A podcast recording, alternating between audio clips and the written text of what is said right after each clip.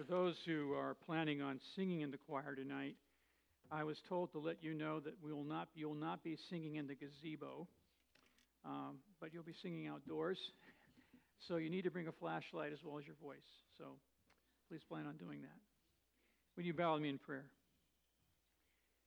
Father God, we come to you in this portion of the service and recognize again, Lord, that we are often not hungry enough for the Word. We suffer, Father, from a spiritual malady where we're, we don't have the appetite that we need to have for the Word of God. And Lord, I know that's true in my own life, and I know it's true for my brothers and sisters. And Father, that's, that's our issue that we need your grace to overcome. And so, Father, I pray that we would have a due appreciation for how important your word is in the life of every believer in the life of this covenant body. And that, Lord, you would be so kind as to give us ears to hear and hearts to be receptive to the word. That you would bless the preaching of the word Father, because it's prepared with inadequacies. And Father, I pray you to protect your people from error that's crept into my thinking about this text. I pray that we would be receptive by your Spirit to the truth that's proclaimed. Illumine our minds to the inspired word. And I ask this in Jesus' name. Amen. Amen. Well, it doesn't take much to, as you read the Bible, to understand the Bible is historical to its core. That history is interwoven with God's miraculous intervention on the one hand in things and God's providence on the other hand. And don't confuse those two. There's a difference. They both come from God, but there's a difference. God is at work in everyday affairs of your life. And he's not doing it miraculously into the affairs of your life. Uh, you have been created with your particular personalities, your particular interests, your particular proclivities. Grass was made with a particular biological structure. The earth has been put in rotation around the sun in a certain way. All of that functions according to how God created it. Even you, yet God is behind it all. That's his providence. That's his providence. He's the primary cause of everything, and everything else he's created is the secondary cause of things. So, that difference between God's providence and his miraculous intervention, again, is seen in our text this morning. Both things are happening. In verses 1 through 7, we primarily see God's providence at work. The only miraculous thing that's actually there in verses 1 through 7 is the fact that Mary is pregnant, but pregnant because of a supernatural act of God. But her pregnancy is fairly normal, and God's providence is overseeing the gestation period of the baby inside Mary. So we see both the historical record of God's providence and the miraculous intervention in space and time in history in this passage. God's sovereignty, expressed through his providence, had established the Roman Empire. Right? At that stage in history, Rome was the master of Palestine. Caesar Augustus was the emperor, the second emperor at that particular time in Roman history and Quirinius was governor of Syria. All of those are just details that Luke throws in. Why? Because Luke really wants his readers to understand that behind all of that is the hand of Almighty God. It was the census, you see, this census that God used in his providence to move Joseph and Mary out of Galilee to Bethlehem. It was to Bethlehem that all the descendants of the house of David had to go to register. Now, Caesar Augustus had no revelation from God. Have a census, Caesar? No, um, not at all. Um, it just is something that he considered necessary and politically expedient, so he issued it. He issued the decree, doing what politicians do, wants to make more money, right? But long before Caesar had even thought of the idea, long before Caesar had even been an idea himself, The Lord God, through the prophet Micah, had promised that the Messiah, the Savior of believing Jews and believing Gentiles, would be born in Bethlehem. Why? Because he was the lineage of David. That was David's town, and David's son would come from David's town. The greatest king in Israel, David. I would argue David is even better than Solomon. David had a lot more to contend with than his son Solomon ever had to do. And every Jew knew that David's origins were of no small significance, although he was born in the most insignificant of towns in Judah. And so the true David, the true Messiah, had to be born there too. So we read in Micah 5 2, But you, O Bethlehem Ephrathah, who are too little to be among the clans of Judah, from you shall come forth for me one who is to be ruler in Israel, whose coming forth is from of old, from ancient days. So the Lord is, is, sovereign in his providence, no doubt about it, in the coming together of Joseph and Mary. That wasn't a miracle. That was a providential work of God. The miracle was when Mary was told, oh, by the way, uh, you're going to have a child and it's not going to be by Joseph. That was a miracle, no doubt about that. The Lord is sovereign in both his miraculous work and in his providential work. And it was his providence, we see, over when Mary is going to deliver. There's nothing miraculous about that. That's providential work. He was sovereign in the fact that the lodging place was full.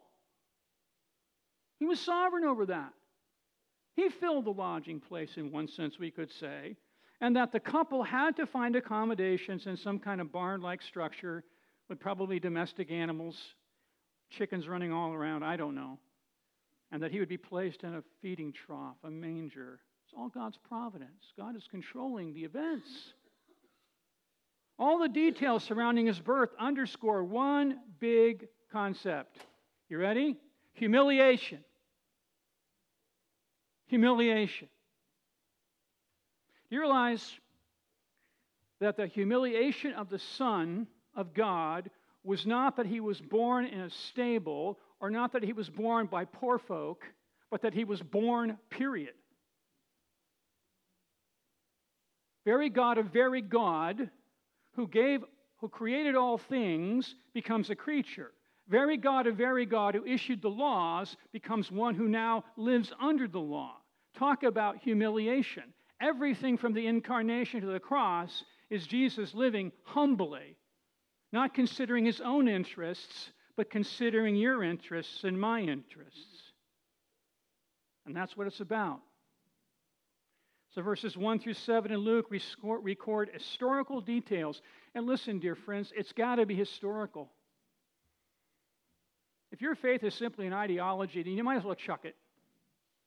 We got all kinds of ideologies bumping around the world. You realize that? They cause wars and strife and all sorts of thoughts about how to make the economy work and all. That's a bunch of ideology. This is history. This is history. Now, when it comes to how these shepherds hear of Jesus' birth, we are looking at a record or narrative of the miraculous. No doubt about it. But it's the work of God's providence that these shepherds happen to be where they were in that region at that particular time, at that particular day, in that particular evening. They could have been someplace else. But God used their particular insights as shepherds and concern for their flock to know where to tend them, where to bring them to the best pasture. All that was at work behind this. They, they were freely choosing all of that, freely choosing all of that, and yet God was in control. Can you get your brain around that? It's called concurrence. Theologians make up new words. It's called concurrence. In other words, God is 100% active, and the shepherds were 100% active. They didn't feel like they were being suppressed by God's sovereignty. They chose what they chose, and God was doing what God was doing. God has a wonderful way of blending those things together. Yet it was the miraculous work of God that an angel from heaven suddenly appeared to them, and the glory of the Lord shone around them. This is no ordinary or regular or everyday act of God's providence. This was God's supernatual direct intervention, power at work at this point. God can do both. The glory of the Lord was made visible by this great light that shone around them. They were encompassed, enveloped in light. This was the same glory that had led the Israelites out of bondage in Egypt. The same glory that led them through the Red Sea. The same glory that came down upon Mount Sinai as the covenant was being ratified and made. The same glory that filled the tabernacle and later Solomon's temple. It was the same glory the shepherds were being confronted by the supernatural glory of heaven. And this miracle, you see, was bombarding their physical senses. It's historical. It's historical. It's in time and space, and they sense the miracle. They sense the glory of God. They first of all only see the angel. The first they only they only see the light, and then they hear the angel speak. They literally hear the angel speak. It's not something they are hallucinating over. They actually hear the angel speak. There's one angel now. The Lord's glory had frightened them. This tells us that it was indeed a sobering experience for these angels, and not all these wonderful carols notwithstanding. They were in fear. They were in dread. This was not normal. This was not common. The text literally reads in the Greek, they feared great fear. Can you fear great fear? they feared great fear. It's a way of saying that their fear was intense. And it was intense because they were encountering the holy. Capital H, capital O, capital L, capital Y. I would argue this was the right response. When the holy comes, you better be afraid. But the angel brings them assurance that they need not fear. No doubt they were afraid of what they were seeing that was miraculous and what the holy might bring to them that was unwelcomed. When that which is unholy is confronted with the holy, it is proper to consider how threatening the holy indeed is. For what is unholy cannot endure the revelation of what is holy. You need to understand that. Now, for a person to be in a right place with the holy, one needs to at least begin to fear the holy. You'll never be right with the holy if you don't fear the holy. The shepherds saw their unholiness and knew that they had no way to endure the glory of the Lord. And what did they ultimately fear from this miraculous revelation of the holy? What did the angels actually fear? They feared the judgment of God. That's what they were afraid of. Yet God's glory not only presages his judgment, and it does, but also, in this case, his grace. His grace. For the angel had not come with a message of judgment, but with the gospel of grace. There was no need to, for fear to linger, for the angel comes with good news. Now, this tells us that they indeed feared judgment and wrath, because when the angel tells them not to fear, he's not saying, Oh, don't worry about God anymore. No, no, no. When he's telling him not to fear, he's He's not telling him not to reverence God or not to worship God. No, not to fear his judgment. Isn't that good news? I mean, that's the news you need to hear and I need to hear. Um, they need not fear. Not to fear God's holy wrath, anyway, for the good news concerns how God has established a propitiation for his wrath a satisfaction of and removal of his wrath. Now, that's not stated directly in the text, although in verse 21 it will be somewhat hinted at, but it brings us to the rest of the New Testament, doesn't it? Now, the angel is evangelizing the shepherds. The angel is really the first New Testament evangelist.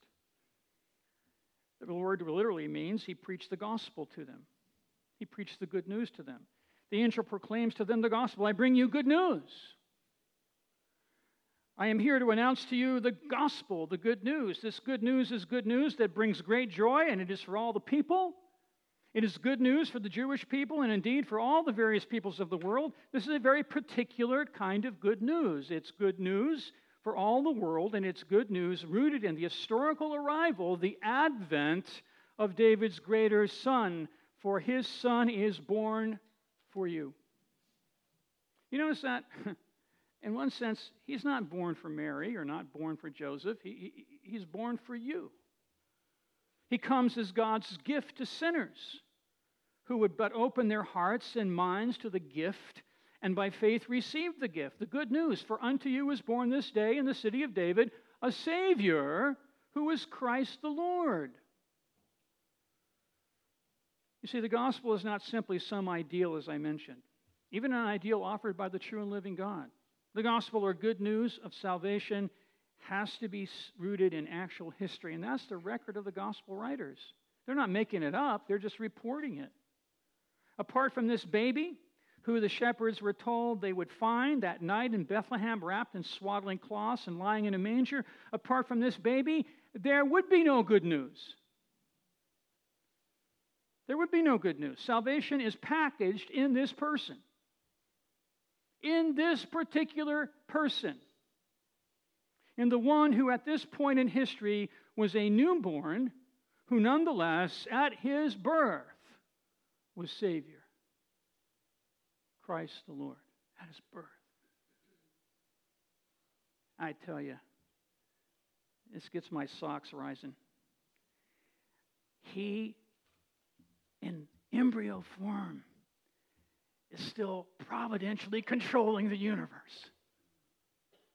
He, as a baby nursing in his mother's breasts, is providentially controlling even the people who will one day crucify him. Lord at his birth. Now, the infinite significance of this good news is now underscored in the account of the miraculous appearance of thousands upon thousands of soldiers from heaven's angelic army these are not just nice little cherubs with fat cheeks and, you know, little bows and arrows. These are seraphs. You would not want to meet heaven's armies. There's not, there's not a single army on, with all the armies on this earth put together, they could do nothing in the presence of he- heaven's armies. He is Yahweh Sabaoth, the Lord of hosts and his armies appear. It is the gospel alone, note this, it's the gospel alone that simultaneously brings glory to God in the highest and grace to sinners. Imagine that. Nothing else honors God and saves sinners but the gospel. Everything else is in conflict with those two ideas. But the gospel alone does both. Our God is so wise and so capable and so good. God will glorify Himself. And God at the same time will be gracious to the undeserving. That's the gospel. God is to be glorified, for this is the ultimate expression of His saving grace, the offering up of His Son, first in the incarnation, and finally at the crucifixion. Yet it's for the benefit of sinful men and women like you and me who are estranged from our Creator, who have no basis for drawing near to Him. Yet in the gospel, God brings to earth this peace, this peace with Him for those with whom He is pleased. Now, think with me for a minute. How has your week been?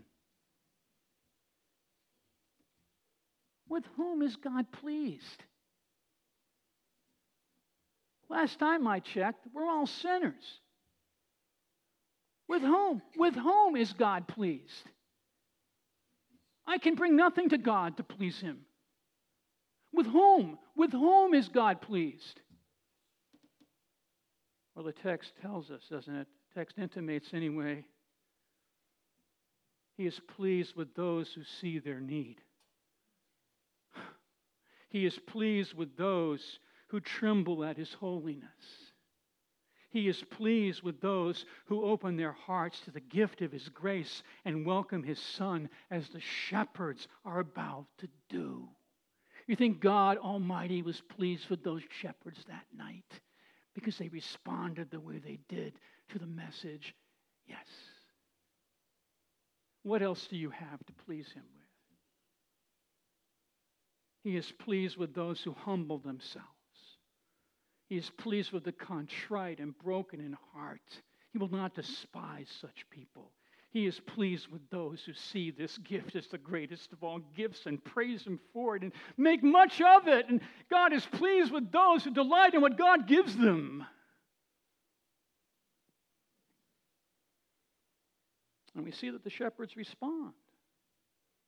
We see the shepherds' faith in their response. They don't sit around contemplating the miracle of the angelic appearances, but they heed the message of the angel. They didn't sit around and say, oh man, wasn't that cool? Wasn't that wonderful? Man, I can't, I can't tell my grandkids this. No, they do what the messenger told them to do.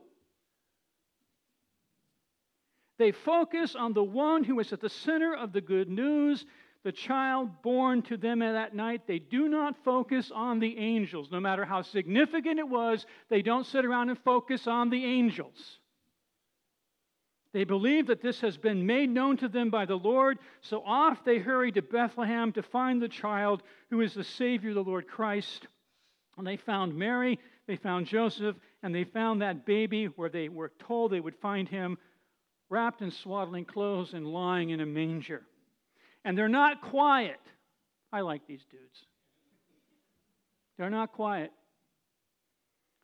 They, they share with Mary and they share with Joseph what happened to them. And the text said they share with others. We don't know who the others were. But there were others there. They share what the angel had made known to them concerning this child.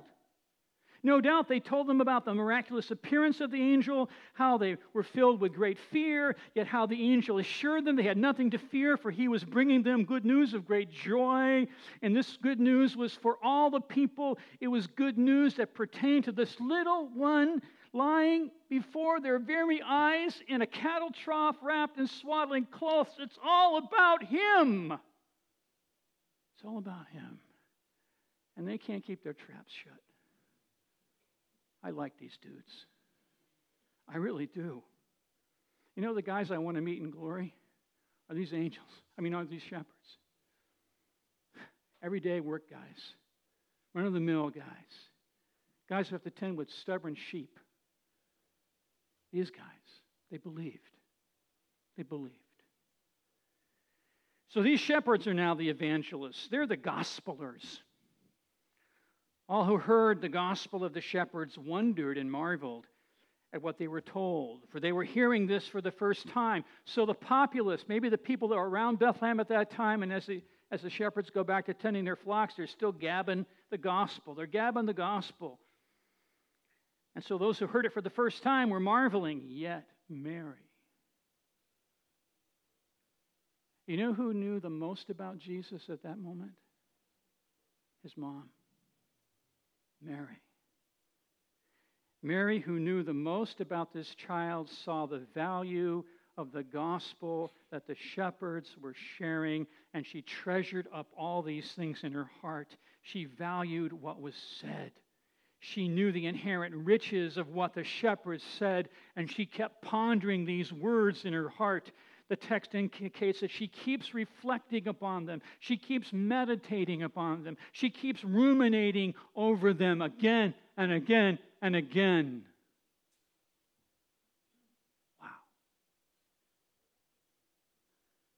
Well, the text tells us, almost like an aside, the shepherds return to their flocks. Well, you know, the gospel dear friends, is to be taken back into the normal routines of our everyday lives. Really. There's no sense in kind of just getting all gaga eyed about it. Just go back to your families, go back to your jobs, go back to your schools, go back to your neighborhoods. The shepherds return. They return to their flock, to their job, but they return different men. They returned with great joy and with great praise. And what they had heard and seen was just what they had been told. They found that the gospel was indeed true, and it changed them. They remained shepherds. They remained shepherds, but it but changed people who were filled with hearts of worship and praise. This is what the world needs to see from you, O saint, and from me. Does the gospel still float your boat? I mean, really. This is what the gospel does when it's believed. It enables us to return to the common, ordinary events of our lives under the providence of God, but with knowledge that we now know God. We have received the good news, and there's joy in our hearts, along with a life that now is truly vertical. Poop. Do you walk around like that? Because of the gospel, you know you have a relationship with the creator of all the cosmos, does that, is that in your life? You see, this is what was happening to the shepherds. So, what we need to stress is that this newborn was not going to remain a newborn, however. This is where verse 21 comes into play. He came into the world to grow into manhood. He came into the world to grow into manhood. That's why it would not be enough for him to die in infancy. If Herod had killed him, he would not have atoned for the sins of the world. He hadn't lived long enough yet. So Matthew records a very important event in his life. In one sense, a very ordinary event. Every little Jewish boy would go through this. Matthew records that eight days later, after his birth, he was circumcised and he was named, which Jewish law required. He was prophesied over, though, by Simeon and Anna. That's interesting. That doesn't happen to every Jewish boy. So we see the miraculous in a sense, not in a direct way here, but the providential work of God and, and, and, the sense of these, these two prophets, Samuel, I mean, Simeon and Anna. We didn't read that text, but that's what happens at the temple.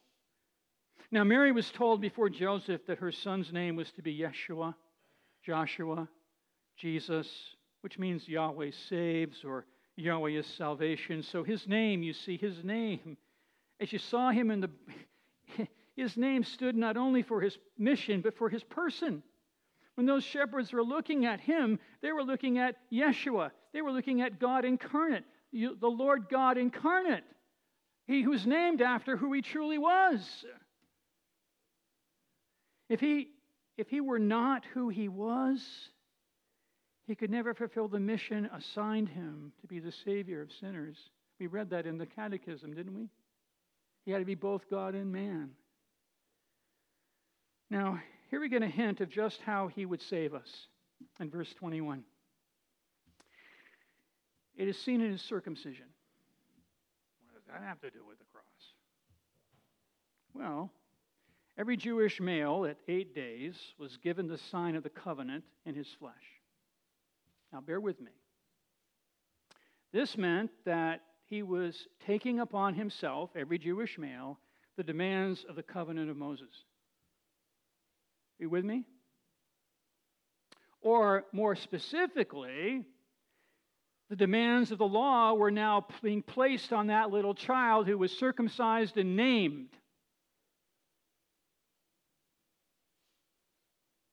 That little child, that little boy, was now obligated to keep the law fully completely. Fully and completely. Yet, no Jewish male was ever able to do that. So, within the very covenant of Moses, it would be necessary for every single circumcised Jewish male to lean on another provision of Mosaic covenant, and that was the system of priestly sacrifices. You made your best effort, but you better do so with a sacrifice in your hand. You make your best effort, but you better do so with a sacrifice in your hand. That was the Jewish life. Here comes one, though. Just like every other Jewish male up to that point, who was circumcised and named but he's circumcised and named like in his baptism because he comes to identify himself with sinners, with lawbreakers, He who gave the law now assumes the demands of the law. He, unlike anyone else, will in fact keep those demands perfectly, but not for himself, but for his people, for all those who would come to trust in him. For this is what you need to trust in Jesus for. Why do you need to trust in Jesus? What is it about Jesus that you need to trust in? If you are truly a Christian, you better this morning be trusting in Jesus' law keeping. Are you? Are you trusting in his obedience to the law? You better be. Are you trusting also in the fact that this Jesus who kept the law perfectly also endured the curse of the law fully? You need to be trusting in both things because that's what it's all about. That's what it's all about. So the gospel is good news precisely because Jesus came to fulfill the law in our stead, in our place, obeying its commands and enduring its penalties. He is the great law keeper. But he's the great wrath bearer. He's the great law keeper. But he's the great wrath bearer. If that doesn't move you, if that doesn't humble you, if that doesn't draw faith out of your heart, you are dead as stone. This is the gift given to us by God's grace. This is the gift that comes wrapped in the light of God's glory. This is the good news that compels all who open their hearts to it to indeed be filled with great joy and glorious praise. This is what's got to fuel our worship service, brothers and sisters, every Sunday. It's got to be the gospel. It's got to be the gospel. So, faith in the good news, faith in the gospel is what our response to it must be if we're to benefit from it. And we see, again, faith, I think, operating primarily in the shepherds and in Mary. It may have been operating in the others who marveled and were astonished, but not necessarily. People can be moved by things, but never believe what they're moved by. But we definitely see it in the shepherds. We see the shepherds' faith demonstrated in their obedience to the message. Paul talks about the obedience of faith. It's not works righteousness. It's I believe the gospel, I respond. I, I do what the gospel beckons me to do. Believe in Christ. The gospel is God's gospel, and as such, it comes to us from the one who is indeed holy. And, and so, those who truly come to faith in the gospel, like these shepherds, will know a certain degree of holy fear over the realities of their unholiness. The gospel makes no sense in any other context but the exposure of one's unholiness due to one's sins. Makes no sense in any other context. For the good news to be heard as good news, one must come under some degree of conviction of sin and sinfulness, of the awareness of falling short of God's glory, of being just a just recipient of God's wrath. I'm sorry. When it comes to deserts, you don't deserve anything, and I don't deserve anything but God's wrath. That's what I've earned.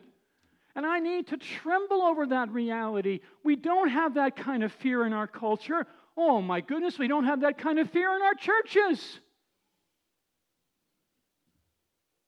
Really? Jesus makes no sense. The idea of the good news makes no sense to you unless you understand that you, before a holy God like these shepherds, are unholy and need God's wrath or will receive God's wrath. And it's a terrible thing to fall into the hands of the living God. So, what's the gospel all about, my friends? I can put it in this simple way it's God saving us from Himself. Yes, it's God saving us from sin, and yes, it's God saving us from hell, and yes, it's God saving us from all the terrible consequences of our sin, but when push comes to shove, it's God saving us from God. And so, without this operating in your heart and mind, the gospel makes no sense. It came to these shepherds as good news, great news, because in the face of their unholiness, they were assured. And that's why it was set up that way. See, the angel just doesn't walk in kind of concealed as like a salesman, say, hey guys, I got some good things for you. No, he appears with all the splendor and glory of God because these shepherds need to see their unholiness. They had to see that. And when they saw that, and they trembled in fear with great fear, the angel saw that too, and he says, I bring you great news.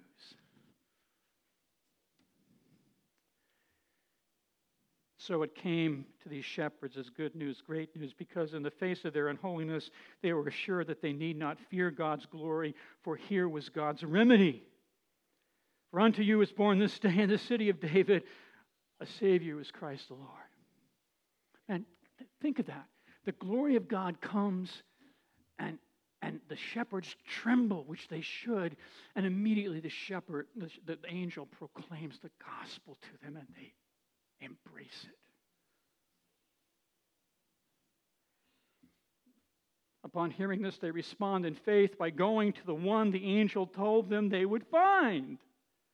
Uh, the gospel always points people to that same Jesus. Have you found him? He is no longer a baby wrapped in cloths and lying in a manger. He is the one who lived an obedient life and died a penal death and was risen, has risen. He is alive forevermore, and he will save you if you seek him and put your faith in him. In his obedient life and in his death for your sins, but, but you must go to him as the shepherds did. Don't go to a priest. Don't go to the church. Don't go to your grandmother. Don't go to some willy nilly kind of. You got to go to Christ as he has been revealed to us in the scriptures. That's it. So the shepherds respond in faith. You see that there. I think that was initial faith for them, too. I think that was their, their first kind of faith saving faith. They were new believers. But for you who have trusted in Him, what should your continued response be to that gospel? That sweet, precious, priceless gospel. I think it should be the response of Mary, shouldn't it? Where is good news ultimately found in your life, my friends? Where is it found? You, you try to find happiness and, and meaning in your marriage. Try to find it in your kids, your bank account, your job, your identity in terms of your vocation. Where do, you, where do you try to find it? What gets you up in the morning? What gets you moving through difficult stages and phases in your life? Where is the good news for you? What do you look to to find good news? It's got to be found in this, or it's not found anywhere. Now, the devil dresses up all kinds of things. This Christmas, you're going to be all kinds of things under your tree. I like doing that too. But we, we, know, we know the classic syndrome, right? Come Christmas afternoon, there's a kind of depression in the air. all that opulence just lying in unwrapped paper on all your and all that stuff, all those plans and energy. You, you started shopping for Christmas back in September, right? And all the energy you spent, all that stuff. I, I know what that, I just using it as like a window. Where is the good news? So, dear saint, dear saint, you need to take a lesson from Mary. so, have you treasured the gospel in your heart? Have you treasured it in your heart? I mean, treasured it. Do you see its value above all other situations and all other things you might possibly value? I know there are lesser treasures. I, my wife's a treasure, but she cannot be my greatest treasure. You can have kind of lesser treasures, but you can have only one ultimate treasure. It's not all the hobbies, it's not all the things that you kind of look to when, when, when you're stressed out by life. You know, when I'm stressed out by life, I like to nap, right? And that could be a treasure. I could get away from it all, whatever that might be. But if you value the gospel, boy, if you value the gospel and give you joy and produce within you your heart great praise, as it did Mary. So there's that treasuring, that there's that, that sense of putting value on what is inherently valuable. Yet there's more for you who have believed the gospel. I'm talking about mature Christians. I'm talking about maturing Christians, I should say. What's more, you should ponder it. You should ponder it. You're to let it fill your mind. What do you keep going back to throughout the day? Throughout each day. Now, and this is an exercise of faith to some degree, an exercise of obedience, but let me tell you this. I really mean it. We need to spend more time thinking and pondering the gospel, the good news of Christ. We need to know how to preach it to ourselves. We, know how to, we need to know how to access it daily and ponder it. Do you? And I said it's an exercise of faith and obedience, yet, let me tell you this, and I'm almost done. If it is your treasure, if it is your greatest treasure, you will have no problem pondering it. You'll have no problem thinking about it. Why? How is that possible? Well, there's a principle here. You and I are wired. We are wired to think most about what we treasure most. You can't change that. That is who you are. You think the most about what you treasure the most. You think the most about what's the most important to you. That's a fact. That's a fact. So, do you feel like I feel right now? I need God's grace to make sure I have my treasure ordered properly. Seek God's kingdom first and his righteousness. And all these other things will be added to you as well. I think Mary, with all her imperfections and her need for grace, knew that. Let's pray. Father God, I ask that you would take the word that's been preached, even by the preacher himself, and really work it into our DNA, our spiritual DNA. Father, I pray for those here who've never trusted in Christ. They'd see their need, why. They, you would show them the ledger book before your holiness. They would see how far short they fall. They would come under the conviction of the Holy Spirit and see their reason, the need to tremble before your holiness. And then hear the good news that if they but trust in this Christ, they would be forgiven, accepted. And for us who have trusted, Father, Give us the grace to treasure the gospel, to esteem it, oh Father, to, to put value on it because it is inherently valuable, and then to ponder it. Oh, to meditate on it, to ruminate on it. Hearing his love. Not that we loved God, but he loved us. And sent his Son to be the propitiation for our sins. Thank you, Father. In Jesus' name, amen. Those coming, serving the table, come forward. The music as well, please.